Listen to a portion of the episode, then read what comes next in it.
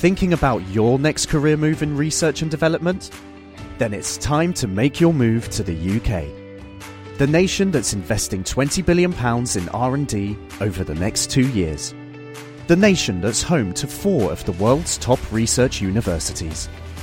The nation where great talent comes together. Visit gov.uk forward slash great talent to see how you can work, live, and move to the UK.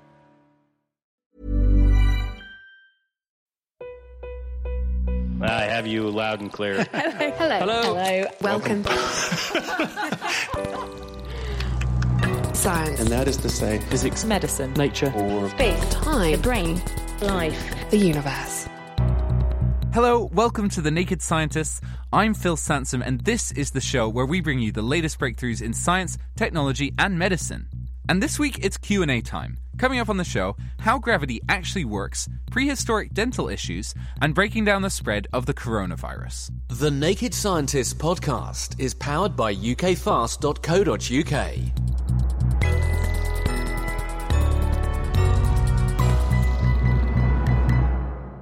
But before we get into the questions, let's meet our panel.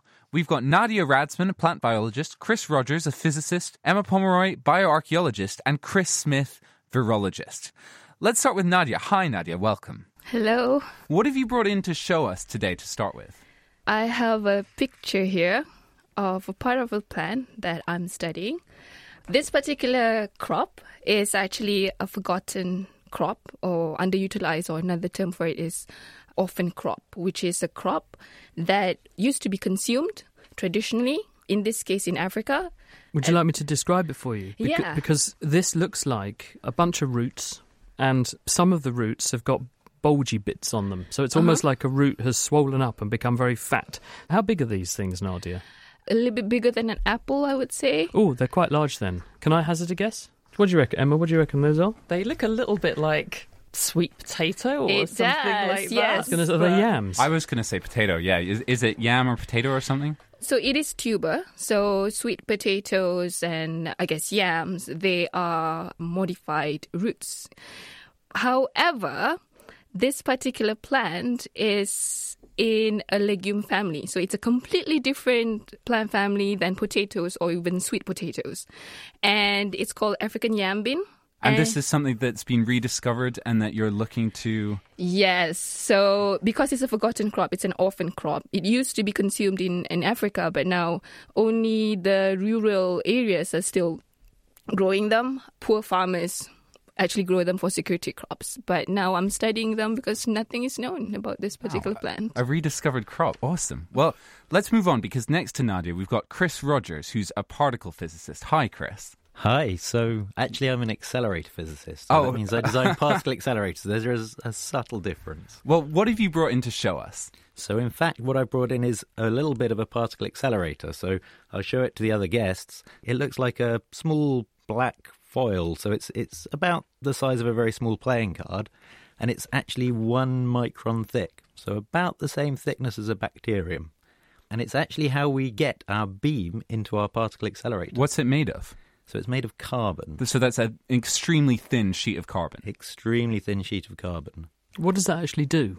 So, what we do when we want to get our beam of particles into our accelerator, it's really hard. So, imagine when we start off with our particles, we just start off with a gas bottle with hydrogen gas, and we put a spark across that hydrogen gas, and it makes ions come out. So, we ionize the gas. We accelerate that beam up, and then we want to get it into a ring accelerator. If we put protons into that ring, then as the protons come back round to the start again, those protons would knock into each other, and we wouldn't really be able to get the protons into the ring properly. What we do is we accelerate a special sort of ion called an H minus ion. So instead of having a proton, we have a proton with two electrons attached. When those H minus ions go through this really thin foil, knocks those electrons off, and then we can bring those protons round in our ring. So it's basically traffic management for particle accelerators. That's exactly what it is. Let's definitely come back to this area. But for now, we've got Emma Pomeroy, third in our panel. Emma, welcome. What have you brought? You're a bioarchaeologist, yes? Yes, I am, yes. And I've brought with me a cast, so a replica of a Neanderthal skull, an individual that we know as Shanidar 1. So it comes from the site of Shanidar Cave in Iraqi Kurdistan, which is where I'm currently um, conducting excavations. But this chap was actually found back in the 1950s. That's amazing. It it looks very very much like a human skull. Yeah, and actually, Neanderthals were pretty similar to us overall. If we look at the whole kind of span of the evolution of our species and our lineage, they're not so far away from us. They are sort of more robust in their brow ridges and in their face, and the middle of their face projects a bit more. Critically, they didn't have a chin, so one of our modern human characteristics is that we have a really prominent chin, and, and Neanderthals didn't. But other than that, they look pretty similar to us. Can I just ask, when Oh, did sure. they first appear? Well, that's a good question. Um, we see species that have some of their characteristics from about 450,000 years ago. So we think probably sort of about 300,000 years ago, or, or perhaps a little more more recently. So about the same time as modern humans did, actually. So was there a sort of split in the evolutionary tree then? So there were our, our ancestors are both Neanderthals and anatomically modern humans like us, and they, they sort of went their separate ways, and there was a path that took them down the Neanderthal line and a path that became us. Exactly. So if you imagine sort of going back before our direct ancestor and before the direct ancestor of Neanderthals, our ancestors before that actually diverged. So some of them moved out into Europe and eventually evolved into Neanderthals, and some of them stayed within Africa and eventually evolved into modern humans. And then after that, modern humans spread out into Europe and into Asia, and Neanderthals eventually went mostly extinct, apart from the little trace of DNA that many of us carry um, today. Finally, on our panel, we've got what should be quite a familiar voice to many of you listeners. This is Chris Smith, a virologist at Cambridge. Chris, how are you? Yeah, I'm good. How does it feel to be on the other side of the desk? I'm pretty nervous because we're going to do the quiz, and I always take great delight in humiliating all the guests. And you've made me a panelist. And actually, we should say the reason you made me a panelist is because you know the world is in the grip of what we're trying not to call a pandemic. So we thought it might be quite interesting for people to have the opportunity to ask some questions about this new coronavirus that's circulating. Because I've I've been doing quite a bit of that, so I thought it, it you know it would uh, be very nice to help people if they want to ask anything about that. Now's the time, actually. Let me just throw it to the other three of you. Do any of you have a, a perspective or a question that you want to share or, or ask Chris? Emma, we hear lots of advice about things we should and shouldn't be doing to avoid catching coronavirus and spreading it. So, do face masks work? Do hand gels work? are you doing anything different? Not really, because I'm always careful about washing my hands and that kind of thing, but should I be? Is anyone in here doing anything different, Chris? I had a cold on Friday, so work from home, but maybe that means you guys need to stay away from me. Do you like the way he's come in and turned up at the studio, sat down opposite all of us, shaken all our hands, and now he's telling us he's got a cold? I accidentally And- drank from Chris's water glass half a second ago, so, you know, there Oh, well, goes that's me. it. we'll You're- wait for you to cough later on. Yeah, that's it for you. The, the answer to the face mask question is actually probably just save your money. So the face masks that are not the ones used in hospital are not effective. And that's for two reasons. One is that people tend to use them wrong. They put them on, take them off, put them on, take them off, touch all over them. For instance, when they want to eat and drink things, and that transfers virus particles from the surfaces they've been touching probably to the inside of the mask when they touch it. So it automatically brings the virus close to their face where they're trying to keep it away from. The other is that they quite quickly get damp because of the water in your breath. And this means that the particles of virus can pass through the gaps in the mask quite efficiently. And also, the masks don't have a very good stringency. There are big gaps between the fibres, which to the something on the scale of a virus, which is about one ten thousandth of a millimetre across, that's like the, the tunnel under the Thames. It's absolutely huge, so no obstacle whatsoever for, for the virus. They also don't tend to be warm properly. People leave big gaps around the sides. So when you breathe out or breathe in, it just pulls air in from the room in, into the sides. So that's probably a uh-uh for masks. I would save your money. Go. I've I've said to somebody go and buy beer instead because a you'll enjoy having that in your mouth more than the mask. It'll probably cost you less based on the amount of profiteering that's going on at the moment, and it will give you equivalent, if not more, protection from the virus. It will also be more fun. I, f- I feel good about my decision not to invest in any of this equipment. So thank you, Chris. Now, before we dive into the rest of the questions, and we will come back to many more coronavirus queries as well as others, for those of you at home, we've got a Guess Who quiz running throughout the show. Clues are coming up across the hour, so text or tweet us at Naked Scientists with your guesses. And here's your first clue, and it's a sound, and it's sound that this creature makes. There we go. Did you catch that? We've got other clues coming later in the show. Any preliminary guesses? Any of you on the panel? It sounds reptilian, Chris. Is it an owl? It is not an owl. I have absolutely no idea at this stage. It sounded like a, a slightly injured duck or something to me. So I do love that guess. We'll give you more clues to put you all out of your misery. For now, let's move on to our first question. This is for uh, you, Nadia, and this one has come in from Mel. What's happening to a plant if you overwater it? And why don't hydroponic farms run into the same problem? Let's start with the first part first. Watering plants too much. What's going on? If you overwater a plant, what happens is that you would have this stagnant water around uh, the soil, right? So this would create a waterlogging effect. In all plant tissues, you need to have access to oxygen. So if you have waterlogged plant, meaning that it couldn't access the oxygen anymore, this would create a low oxygen environment Well, how does hydroponics work then? Because you dangle the roots in water all the time, yeah. don't you? So there are two types of hyd- hydroponics. So in large scale hydroponics, what you have is the water is aerated, so you wouldn't have this low oxygen effects. Another one is a passive method where just a bit of the root actually touches the, the water. So the plant is still happy. But otherwise, it, it seems like it's actually drowning because It it's is. It not is drowning. oxygen. So yeah. So what happens is if it's low oxygen, you cannot take up water inside the plant. Well, I was going to say, what about plants that live in water? So they have uh, special modifications in their roots, and the tissues are called parenchyma, and they actually store well air to actually provide the oxygen to the plant. Do they pump it there then? How does how's the air get into those bodies I'm then? actually not sure about that. I know that if you cut a water lily across, the stems have got a lot of hollow voids in the stems. yes, that is to actually provide the oxygen to the whole of the plant. Wow. Well, thank you, Nadia. Let's move on to a physics question for you, Chris Rogers. And this one's from Tony, comes in via our web form. He asks, How does gravity work? Can you sum this up, perhaps? So I have bad news. And the bad news is that no one really knows. Oh, no. I'm so sorry, but I can tell you what we do know. So, in the 17th century, Newton and Hooke together figured out the laws of gravity, and they also figured out some things about force. So, when we have a force, if we push something which is really heavy, we accelerate it a little bit, and if we push something that's really light, we accelerate it a lot. That was one of Newton's famous laws of physics. And then the law of gravity says that a really heavy body will attract things more than a really light body.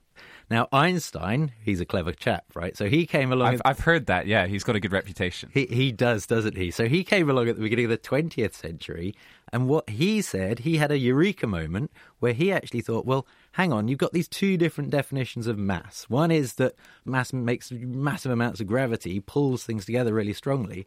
And the other one is that if you have a really massive object, it's really hard to push it. Well, what happens if we say that those two definitions of mass are actually the same? And so this is something called the equivalence principle.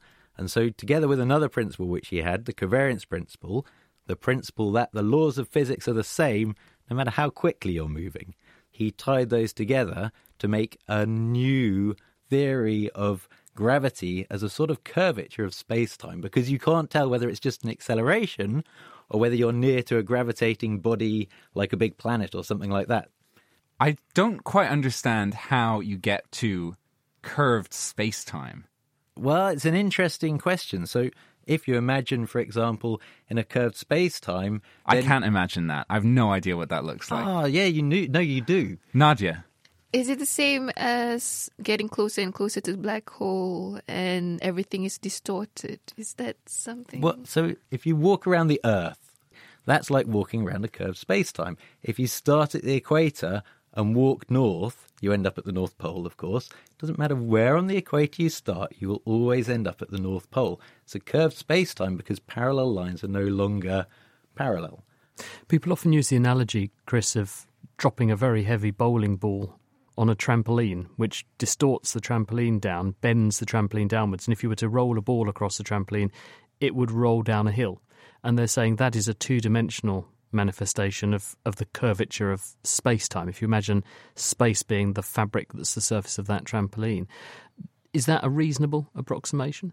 It's a lovely analogy, actually. So it, it's exactly right. And it does show how space time can be curved. So, curving space time, is that what we're left with? So some theorists come along. They say that we have potentially a sort of subatomic particle called a graviton. Gravitons are really hard to see because gravity is a, what, what we think of as being a very weak force. But there's another more fundamental problem. If we put these gravitons into our theories, it turns out that the gravitons don't work in the theories, that you get infinite forces going around, which obviously isn't physical. So until we do observe a graviton, it's only a theory. Gravitons, curved space time. What a complicated subject. Thank you, Chris. Hello, I'm Chris Barrow, bringing you a brand new podcast called Naked Gaming.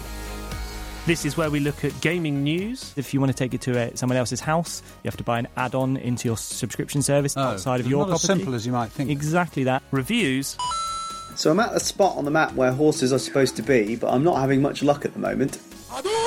And we also go back in time with Retro Revival. I've got to a bit with some scarecrows, and it's actually quite tough, really. And this used to be quite an easy game that you just pick up and play. Download Naked Gaming wherever you get your podcasts.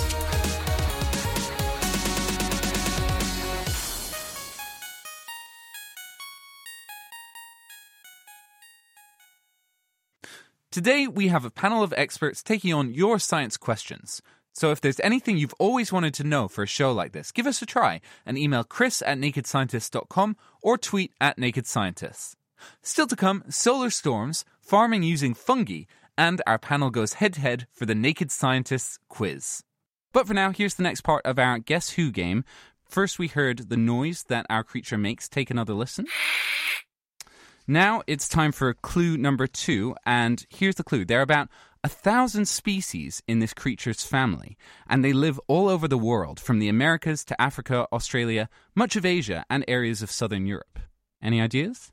Still stuck. All right, well, mull that one over, and let's move on. Emma, over to you with this next question from Adam. Were people tens of thousands of years ago really that different to us now? That's a great question. So, if we're talking about modern humans, so our own species, we've been around for about 300,000 years. And actually, for much of that time, we were hunter gatherers. And so, some of the characteristics that our ancestors would have had would be that they were much more active than us. So, their bones were actually rather stronger than ours because our bone strength depends on how active we are during our life. We imagine that people in the past were much shorter, right, and that we're we're taller today. But actually, that's probably not the case. Up until about ten thousand years ago, people were similar in height, actually, certainly in Europe, to what we are today. Partly because their nutrition was good, but they didn't have the disease burden that we have. And that really comes about with agriculture and, and settling down. Did you see that paper, Emma, that came out of the US by looking at hundreds of years worth of medical records and found that our temperatures today are a bit lower? Yeah, I mean, that's absolutely fascinating research. And I think it sort of fits in with the pattern. So maybe tens of thousand years ago, people were not much shorter. But if we go back a few hundred years, people were substantially shorter. And perhaps one of the things that was using up the energy that they had was fighting off infections and having this higher body temperature all the time. So super interesting. Have the changes been genetic or have they been environmental? The answer to that is possibly a bit of both. It's very hard. So, with things like stature, it's very hard because it's determined by many different genes, hundreds even. We find it hard to actually track how that's changed, but some recent work is suggesting that actually the genetics of height has changed. But things like height and the robusticity of our skeleton, so how strong our skeleton is, have a big environmental component to them as well. Nadia? If we are quite different than our ancestors, how relevant is the paleo diet? That's a really interesting question. So, I think from our perspective as sort of evolutionary biologists, the paleo diet's not really something that ever existed. So, human populations have lived all over the world with all kinds of different diets as hunter gatherers. And there's no one diet that we can say, this is what we ought to be eating. Mm. So, yeah, unfortunately, the paleo diet's not really a very a convincing argument. Goodness. Okay, a relief at least. Now, Chris Smith, we've had a coronavirus question come in from Lorna here in the UK. She says she's about to start FEC-T chemo, which is a combination of drugs for breast cancer, and she's very concerned about losing her immune system with the spread of the coronavirus. Do you think she should postpone? And for context, she's 74, otherwise fit and healthy. The answer to this is at the moment, the risk of coronavirus in the population is low. So the chances of you encountering it is low. But you're right to be concerned because people who are at greater risk are those whose immune system doesn't work as well as someone who's got a fully functioning immune system. And the way chemotherapy drugs work, not exclusively, but some of them, is to switch off the way cells divide, and that includes your immune system. So it can cause the immune system to stop working quite as well. Now, the risk placed to your health from breast cancer is almost certainly at the moment going to be higher than the risk posed by coronavirus infection. Now, what you could do, if you are concerned about this, is to do two things. If you need to go to clinic appointments, then everyone who's going to a clinic appointment should, if they have any symptoms whatsoever of any kind of infection, as a courtesy, should phone the clinic and warn them, because that means the clinic could see that person at the end of the list and they don't then sit in a waiting room full of people who don't have the infection and give it to them. So if we all do that, and we can all rely on people to do that, then it means that you're not at risk going to, say, clinic appointments. And the same goes for your general practice. At the same time, you may think, well, I don't feel comfortable going out into mass gatherings and things while I'm at higher risk. And the same would apply for any kind of viral infection, whether it's flu or just the common cold, because all of these things will provoke a more intense infection in a person who's taking drugs like these ones, which will suppress the immune system for a while. Under those circumstances, you might say, well, I'm going to just use a common sense approach and I'm going to keep myself away from people who obviously have symptoms. I'm going to warn my friends and family look, if you've got some kind of symptoms or you're not feeling very well, don't come over while you've got them. Don't come and see me. Wait until you're feeling better. And at the same time, don't go out to various places where there will be lots of people who you can't warn in advance. And then once you're over your course of chemotherapy and hopefully you're all better, everything should come back to normal and the risk will have passed and you'll be fine again. Great stuff. Lorna, I hope that helps you out. And let's move on to plants again because Nadia Grant sent us a message saying, Why do plants like warmer soil? And I hadn't heard of this because I'm not a gardener. Can you explain? Warmer soil is important for two things. Uh, one is for growth and nutrient uptake. So low soil temperature would actually increase water viscosity and also reduces the root permeability to uh, uptake the water. This would then affect nutrient uptake because that is like part of the root to shoot transport through xylem that needs water. So this would pretty much affect the plant growth. Another one is for germination, but this is a little bit tricky because the seeds actually need to have low temperature period to break dormancy. And then when it's in warmer temperature, when you can actually tell from winter to spring, it starts to germinate in warmer soil. So is it part that water and nutrients those flow more easily and part that it just triggers the seed germination itself? Yeah, actually, the breaking of dormancy is because of the low temperature during wintertime. There are two different hormones that are regulating this. So, one is abscisic acid, and this pretty much it inhibits germination and the other one is gibberellic acid and this promotes germination and during the low temperature in winter you have increased gibberellic acid and reduce abscisic acid and this break the dormancy so then when spring comes it can grow Chris Smith? Nadia, it's an extreme of temperature, but heat from fire and Mm. the products of, of burning can Yeah. also stimulate some seeds to grow, can't they? Because a friend of mine in Australia actually used to discovered what some of these molecules are by burning bits of tissue paper, and they're getting the molecules out and showing they would make some seeds germinate. How does that work? So actually, there is a particle from smoke called karrikin, and this is actually a plant hormone. So this actually comes from smoke, and this is also partly why some seeds will actually start to germinate after fire. Why would the seeds want to do that? Why is it beneficial to the plant to grow after a fire? It's part of the cycle of uh, the forest itself. Some forests, like for example in Australia, actually need this particular cycle. Nadia, thanks very much. Chris Rogers, we've had a physics one come in for you, and this one is from Katie. What makes up a solar storm? Solar storm is a really interesting phenomenon. It's to do with space weather. What we see on Earth is we see the magnetic field of the Earth actually changes, and we see a really fantastic light display with the aurora.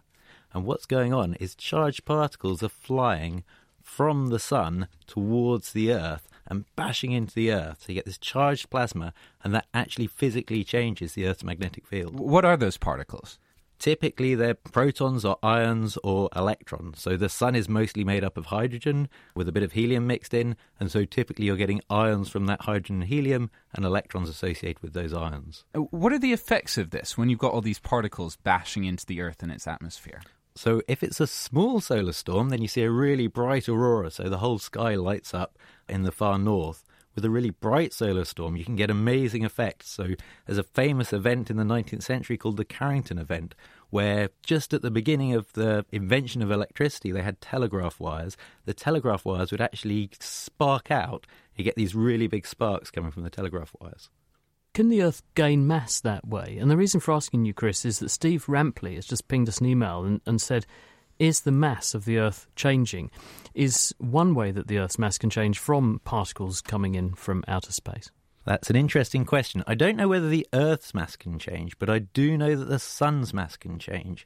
So the Sun is slowly mo- losing mass as it fires off all of these high energy particles. Those particles are flying out into the intergalactic medium, and, and so the Sun itself is losing mass. Is it not also losing mass because it's sending energy to us in the form of light, and that light must have come from a process that consumed mass in the sun in order to produce the energy that it radiated us, at us in the first place. So that would also lose mass for that reason, wouldn't That, that's a really good point. So, of course, Einstein tells us, again, Einstein, again, that clever guy, he tells us that mass and energy are interchangeable. So, when hydrogen fusion happens, hydrogen fuses into helium, and the mass of the helium is lower than the mass of the hydrogen.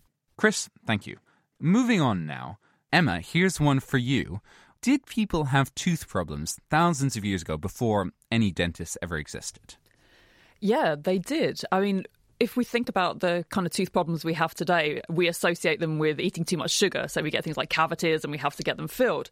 And while people didn't get them as much in the past, before we had like refined sugar and foods like that, they did still have these problems. And we can see evidence of uh, tooth problems actually going right back to, to dinosaurs, but certainly in people. And it depends what they ate in part. So even some hunter gatherers who we think are eating a very kind of healthy diet with not much sugar in it. In some populations where they actually relied more on sugary fruits, for example, they could have actually really high rates of cavities that were similar, in fact, to some modern populations today who do eat refined sugar. And you sort of just have to deal with it. Yeah, I mean, before dentists, it would have been a bit of a nightmare, I think. We do see that there were attempts actually to try and treat cavities in the teeth or, or, damage to the teeth. We've got examples that go back as far as kind of 14, 15,000 years. And with those, they were using things like bitumen to try and fill holes and bits of hair and things well, that like sounds that. horribly painful. Yeah, it doesn't sound good. Um, there's one from about 6,000 years ago where they've tried to fill a crack in the tooth with beeswax, and that sounds a little bit nicer to me. But going back much further, we can actually see what we call interproximal grooves. So these are grooves between the teeth where individuals have actually been sticking say sticks or feathers or, or something between the teeth, presumably to try and relieve pain. And they've been doing that so much it's actually gouged out a groove in the tooth. Was it not just toothpicking? They were trying to dislodge bits of meat and other muck from between their teeth. But it tends to be between particular pairs of teeth, and that suggests that it's a chronic issue with those particular teeth. Either that or it's just an idiosyncratic behaviour, so someone's individual kind of habits. But in some cases, there is one Neanderthal example where we can actually see that they had periodontitis, so inflammation of the gums, and they may well have been doing that to try and alleviate some of the pain and discomfort associated with. So you could see the decay there alongside the evidence of the scraping. Yeah, so in that case, what you can see is that actually the bone that holds the teeth in has started to recede back in response to that infection of the gums. But we don't see that in all cases, so maybe sometimes it was just people sitting and picking away at their teeth out of boredom or something. All makes you grateful for dentists today, Um, doesn't absolutely. it? Absolutely. That's what I always say to our students when we're doing practicals. Thank, thank you, Emma. And and let's move on. Chris Smith, we've had a question in another coronavirus one. This is from listener Paul. If some infections of the coronavirus are termed mild, does that mean those victims are young or middle aged and can or have developed antibodies? Is Paul right? It's certainly true that if we look at the data And we're looking at data at the moment from largely China because obviously they're ahead of the world in the numbers of cases they've had and their collection of the data. This will probably become clearer as other countries, certainly Italy, for example, which is having a lot of coronavirus cases, and, and the UK too, we're going to join the party and contribute our own data. At the moment, there are very few children there who have had this infection or have had severe outcomes from this infection or who have died from this infection. The vast majority of the cases have been in older people. The vast majority of the fatal cases have been in very old people. And it looks like men are disproportionately likely to die compared with women, although it's an equal opportunities virus, it seems to infect both men and women equally. Now, why is it then that the children appear to be not getting it? Well, actually, what I think is happening, and we have to speculate because we don't know for sure yet. This will become clearer. But what I think is probably going on is that the children are not getting over symptoms, so they're not getting tested. So they're not registering in the data as having had this infection, but they have had it. They've had it in a very mild way. And a bit similar is chickenpox. If you think about it, when we catch chickenpox as kids and in countries like the UK, 90% of us have had chickenpox. Most of us catch it within the first few years of our lives and we'll get two or three spots, maybe maybe a few more than that, but we get a very mild infection. If you're unlucky enough to catch chickenpox when you're older, you tend to get a much more severe infection, and there are lots of viruses which do produce a more serious manifestation the older you get. So it may well be that in this case it's doing the same sort of thing, and that children are catching it, they're getting very trivial symptoms, and we're not regarding this as, oh, they've got this coronavirus, they're not being tested, so they're escaping from scrutiny, and it's giving us the false impression that they're either not being infected or they're immune. As far as we know, no one is immune to this virus yet because it's new, so no one's seen it before, no one has immunity, and that's why it has the potential to spread across the entire world population. Chris, thank you. The Naked Scientists podcast is produced in association with Spitfire, cost effective voice, internet, and IP engineering services for UK businesses. Find out how Spitfire can empower your company at spitfire.co.uk. Music in the program is sponsored by Epidemic Sound, perfect music for audio and video productions. Today, I'm joined by a panel of experts ready to take on your science questions. We've got plants pro Nadia Radzman, physics prodigy Chris Rogers, ancient bones aficionado Emma Pomeroy, and virtuoso and virtuoso virologist Chris Smith. And we have a question for you at home. We've got a game of Guess Who running throughout the show. First, we heard the noise. Let's have a reminder. And your third clue it can range in size from as small as a ball bearing to as large as a dinner plate and comes in almost every color. Panel, what do we think? What was the second clue again? The second clue there are about a thousand species in the family and it lives all over the world Americas, Africa, Australia, much of Asia, and areas of southern Europe. And it's the dinner plate size. Anything from a dinner Is it plate the same to a ball dimensions as a dinner plate? Not necessarily. Wow, you any ideas about it? No, I feel more confused rather than any closer to knowing. To be Makes that kind of noise. Nad- Nadia? What part of the animal is making the noise? It's the mouth. Is the mouth? It's okay. the mouth. It's, the mouth. I think we should leave it there because we've got a final clue coming up in this particularly fiendish game of Guess Who later on the show. But for now, it's quiz time. It's the part of the show that you've all been waiting for, and our panelists are going to compete for the prize beyond price. That's to be awarded Naked Scientists Big Brains of the Month. We're going to divide you into Team 1, that's Nadia and Chris Rogers, and you're going to be facing off against Team 2, that's you, Emma, and Chris Smith. And I hope you're ready because it's time for round one. This round is called Count 'em Up. Okay, Team 1, here's question 1. Which do you think there are more of? Transistors in the world's largest supercomputer or bacteria in the average human body? So I can help you with supercomputers because I know it's an exaflop machine. The two exaflops I think they have on the cards at the moment, Uh-huh. but I can't help with bacteria. There are a lot of bacteria. I think the a portion of like the weight of human body is like considerably consists of the bacteria mass. I would say bacteria, but I'm not really sure. What do you think? I'm going to have to press you. I'm going to get. Le- I'm going to let Nadia not suffer Sure. I'm not sure. because if Nadia chooses, then I can blame her and afterwards. because bacteria divides very, very fast, I would say. So are you, are you saying bacteria? Yeah, well, transistor cannot divide, right? That is incorrect. Yes, the answer is transistors because the most recent estimates for bacteria in the human body put the number of cells in there as about 30 trillion.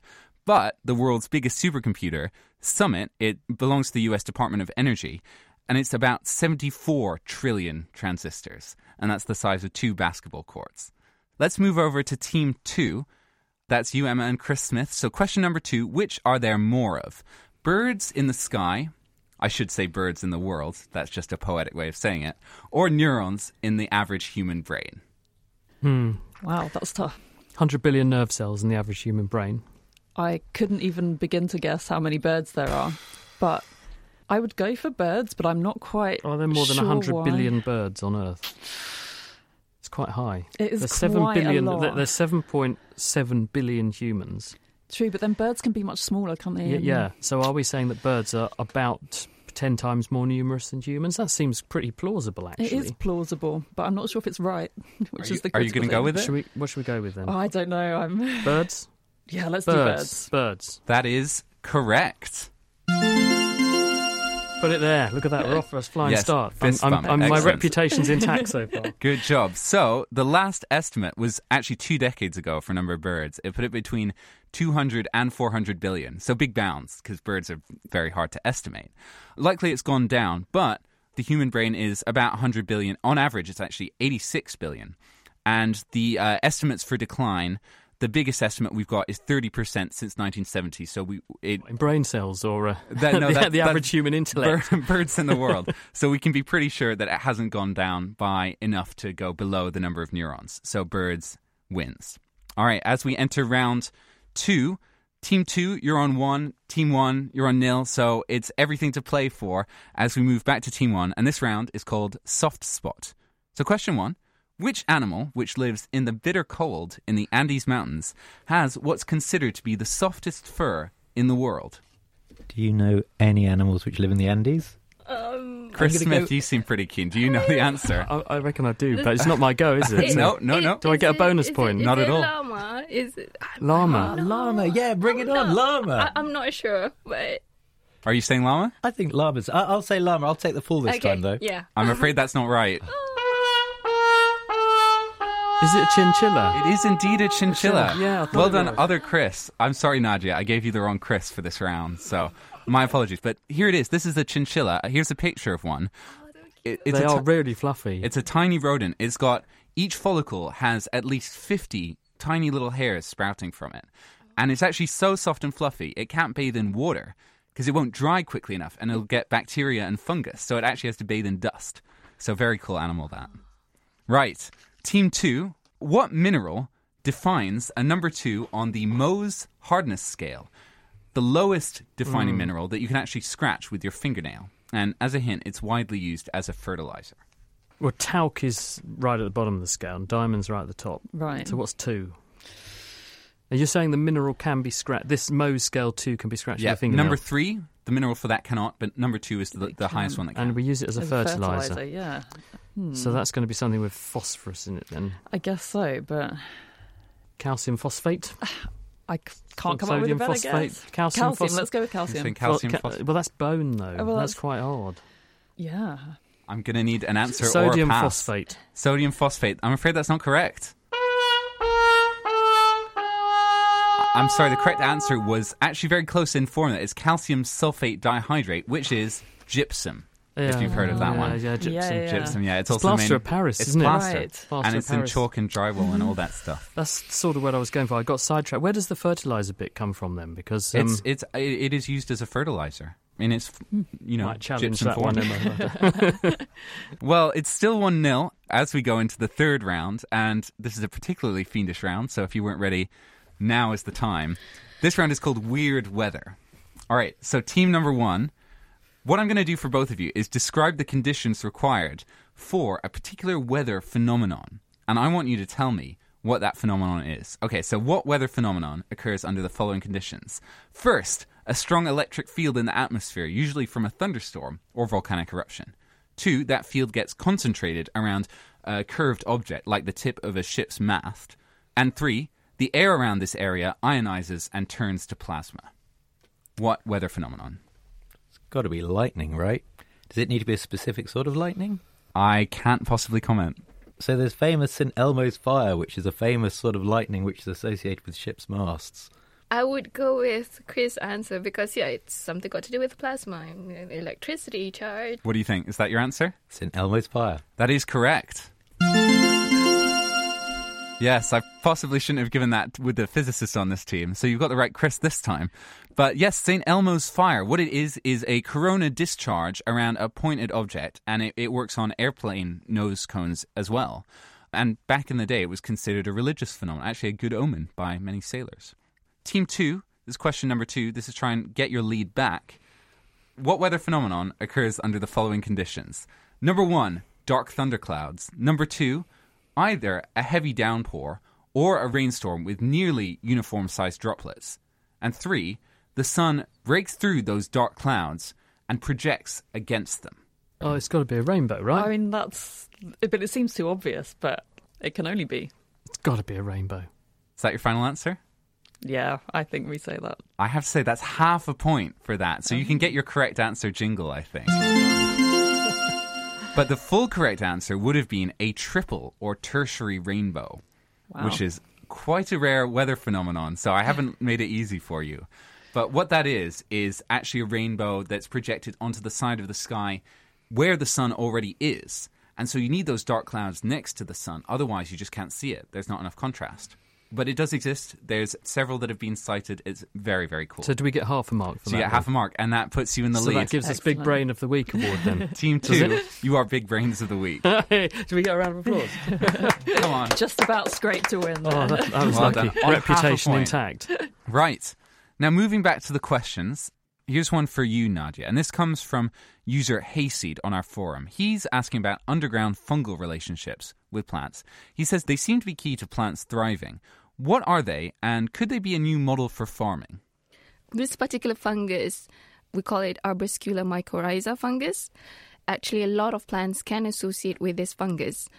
More than 80% of land plants could have mutualistic symbiosis with this fungus. So it's a win win situation. So, what happens is that if there is low phosphate in the soil, the plants would then engage in this mutualistic symbiosis with the fungus. And because the fungus has this extensive network of mycelium in the soil, it can actually forage the soil for more phosphate and then transfer it to the plant.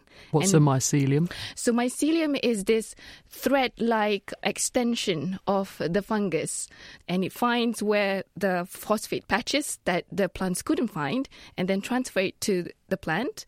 And then in return, the plant would actually give the carbon nutrient in forms of lipids back to the fungus. Why can't plants do that themselves, though? Find that particular phosphates? Ah, so sometimes there is this depletion zone around the root. This is because it will take up a lot of the phosphate around it. But then there's also this particular thing where phosphate usually actually just stay in the topsoil. So obviously because root is going down, it cannot access something that's really high up, right? So with the fungus, it can actually help that. They're almost acting like root extensions, then, trying to see- seek out phosphates that the It plant is. can't get to. Exactly, yeah. So mycorrhizal fungus, uh, this association was actually back 400 million years ago. It's a very ancient symbiosis, and this is even before the land plants actually acquired roots. So it actually helped the plants to, to gain the nutrients that it needs. Chris Smith, did you have a question there? No, I was just going to say I like your your root extension. I began to think about hair extensions, and it's like it's, it is the plant equivalent of hair extensions. We don't isn't it? use Just- fungi for But no, hair it, extensions, It no. enormously increases the collecting area of the plant, and the amazing thing about all this, because I first encountered this about twenty years ago, I began to read about it, and it's this whole barter economy because the fungus and the plant are trading. I'll give you Yes. some nutrient in return for some other, Mhm. but actually, if the fungus tries to rip off the tree. Then the tree can actually decide it's not going to trade with that fungus anymore, and they Yeah. can be stingy, can't they? So it's a really clever sort of relationship. Yes, a lot of uh, symbiosis. Um, I like that. They're very quite stingy. What about the second part of this question, though? Are these fungal relationships something that's important for farming? So it would clearly help the farming system in a way that will make it more sustainable. Because if we think of this fungus helping the plant to acquire more phosphate when there's low phosphate around, you can have reduced usage of phosphate fertilizers. And also, what's interesting is that a couple of studies also shown that having this fungus around would increase the drought tolerance of this plant and it also increase the resistance to diseases. Is this something that farmers are currently taking into account? Not exactly, because if we think of there are also pathogenic fungus around, What does that mean, pathogenic? induce diseases to plants. So bad fungus as opposed yes, to the good a ba- fungus. bad fungus. I see. And the Arbuscular mycorrhiza is the good guys. So obviously, to deter this bad fungus, the farmers would spray a lot of the crops with fungicide. And if it's a broad spectrum fungicide, what happens is that it will also kill the good guys in the soil. So, to prevent that from happening, what farmers could do is actually to use very specific fungicide for a particular pathogenic fungus, the bad guy, that is affecting the plant, but only in the leaves. And so the good guys, the good fungus, could thrive in the soil. Nadia, given how important these fungi are, is there any way that a plant has got to make sure that its offspring get the same beneficial fungus? Right, not exactly. So, as I've mentioned before, this particular fungus is called Arbuscular mycorrhizal fungus. There's another type of fungus which is called endomycorrhizal fungi. It actually associate with some orchids. So, with that, this is very interesting because some orchids would actually need a particular fungus for it to germinate. So, what happens is that the seed of the orchid needs to be associated with a very specific fungus, and then it would eat up the fungus for it to then grow and germinate. a fungus specifically for that one plant. I, I guess this must be a whole world of, of different possible relationships. Yeah, of- so that's why some orchids cannot be grown outside of its habitat because it needs that fungus to grow. Chris Rogers? I've heard before that different plants can talk through fungi, that they can Oh, pass yeah. chemicals between different plants. Is that true? It is, yeah. So it's pretty much a hidden network of massive threads under the soil, right? And the way they knew about this is that a particular tree was fed with radioactive isotope of carbon. It doesn't occur in nature, so we can trace this, right? And they could actually trace it very, very far away from that one particular tree. So it means that there must be some sort of communication, the network under the soil, the hidden network through the fungus. So the interpretation is that the, the radioactive carbon goes into tree number one, let's call it. Yep. It then trades with this fungus that's Exactly. around its roots, Yeah. which then carts off that particular chemical and then delivers it or deposits it or trades it with another tree miles away, and that's how the radioactivity gets spread. Mm-hmm. Yep, exactly. Nadia, thank you so much.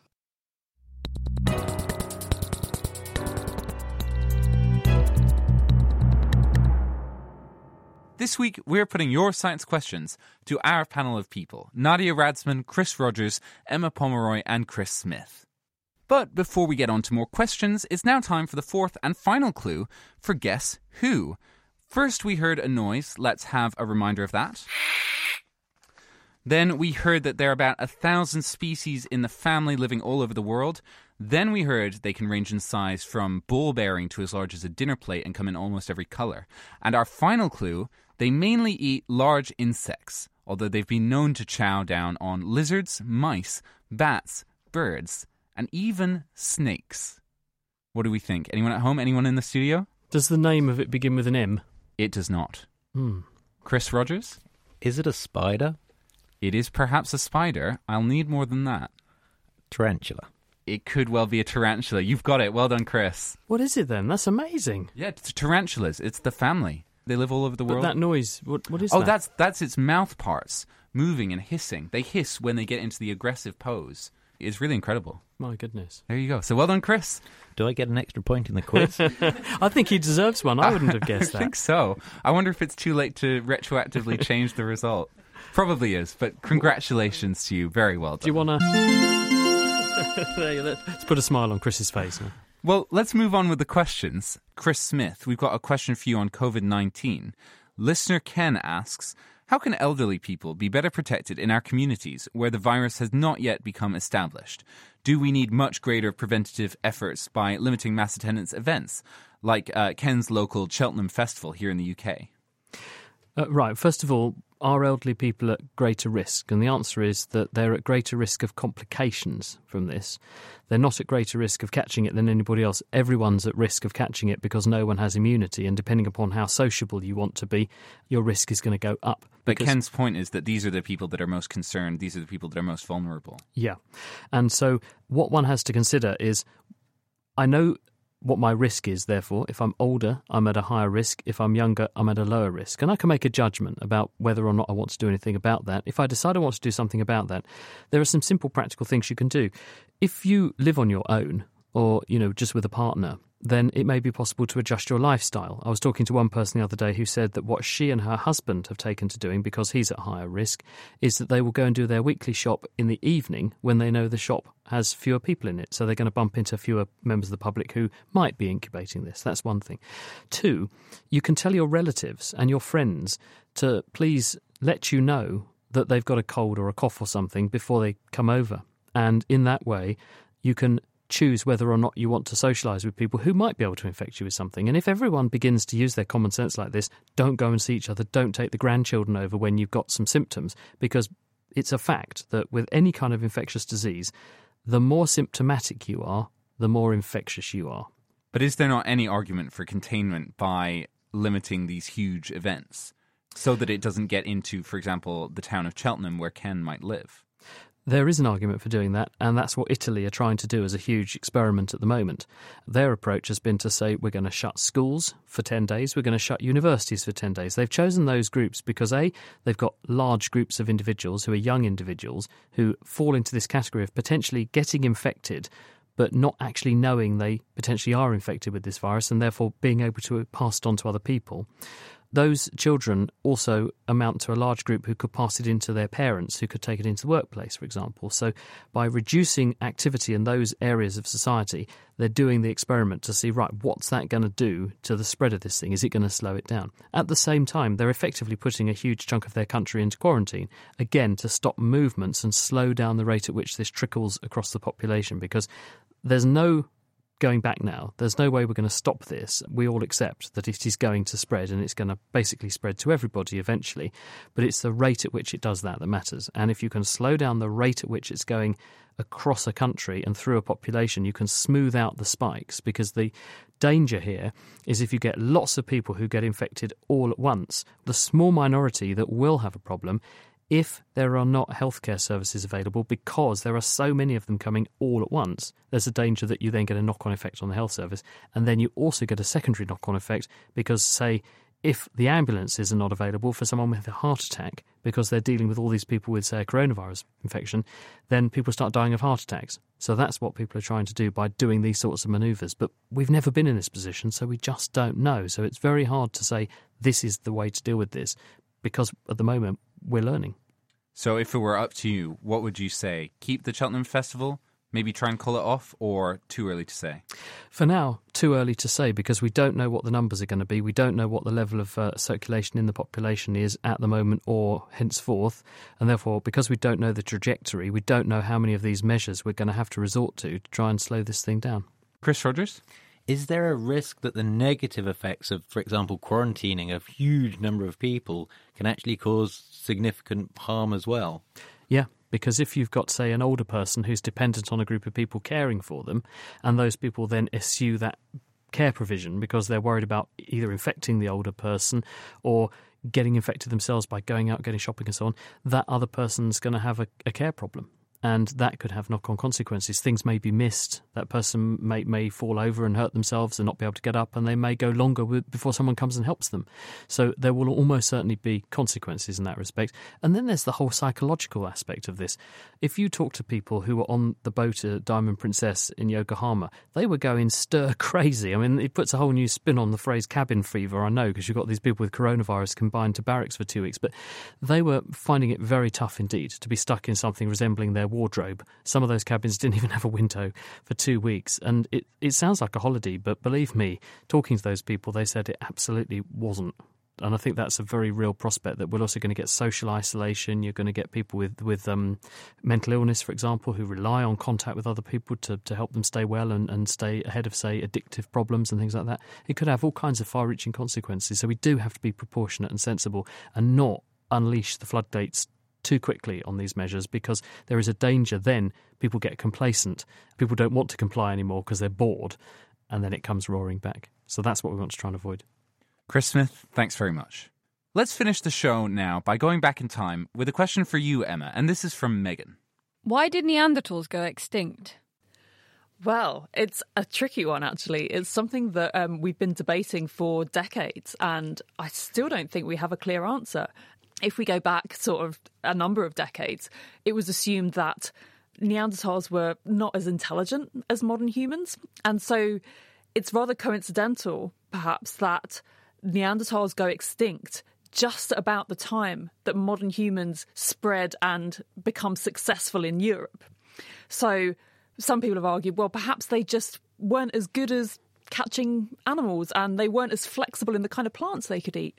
However, the evidence that we're getting now is that that gap in sort of cognitive ability, so mental capacity, was not so great as we used to assume. We've got evidence for things like decoration of the body in Neanderthals, symbolic things that signal that higher level of intelligence. So, other ideas that people have put forward and these have been somewhat revolutionized actually by studies of genetics and ancient DNA.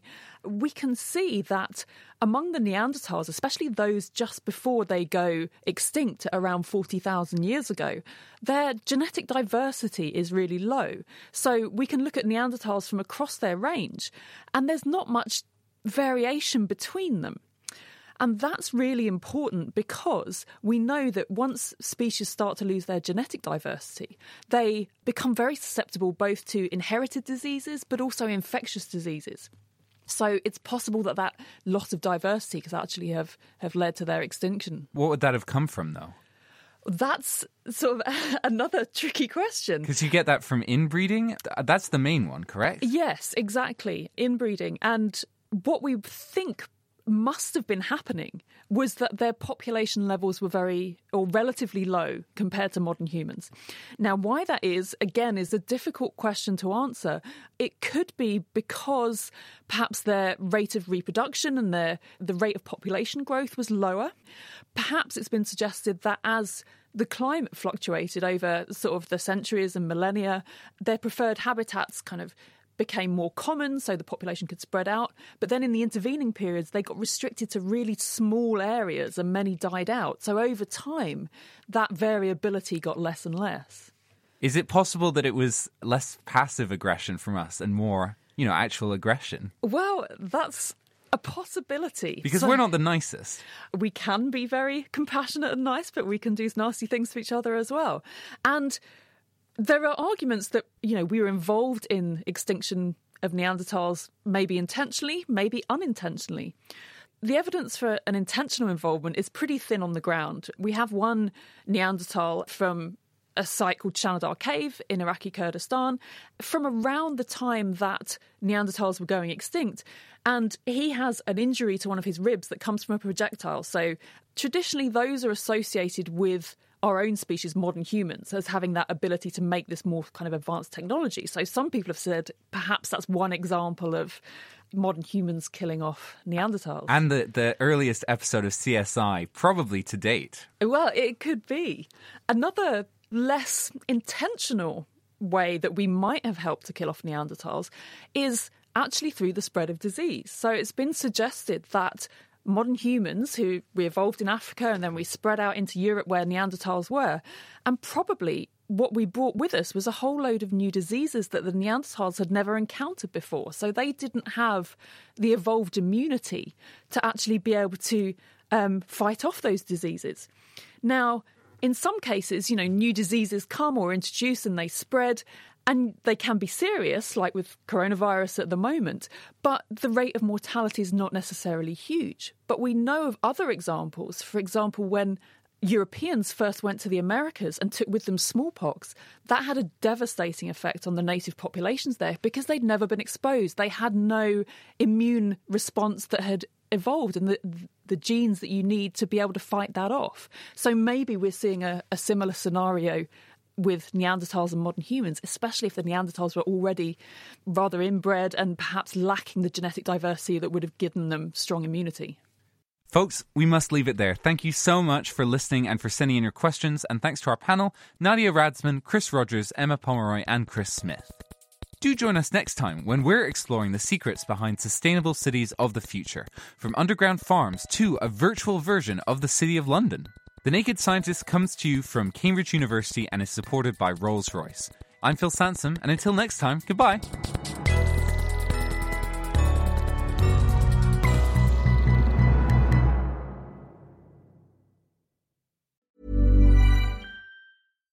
Thinking about your next career move in research and development? Then it's time to make your move to the UK. The nation that's investing 20 billion pounds in R&D over the next 2 years. The nation that's home to 4 of the world's top research universities. The nation where great talent comes together. Visit gov.uk forward slash great talent to see how you can work, live, and move to the UK.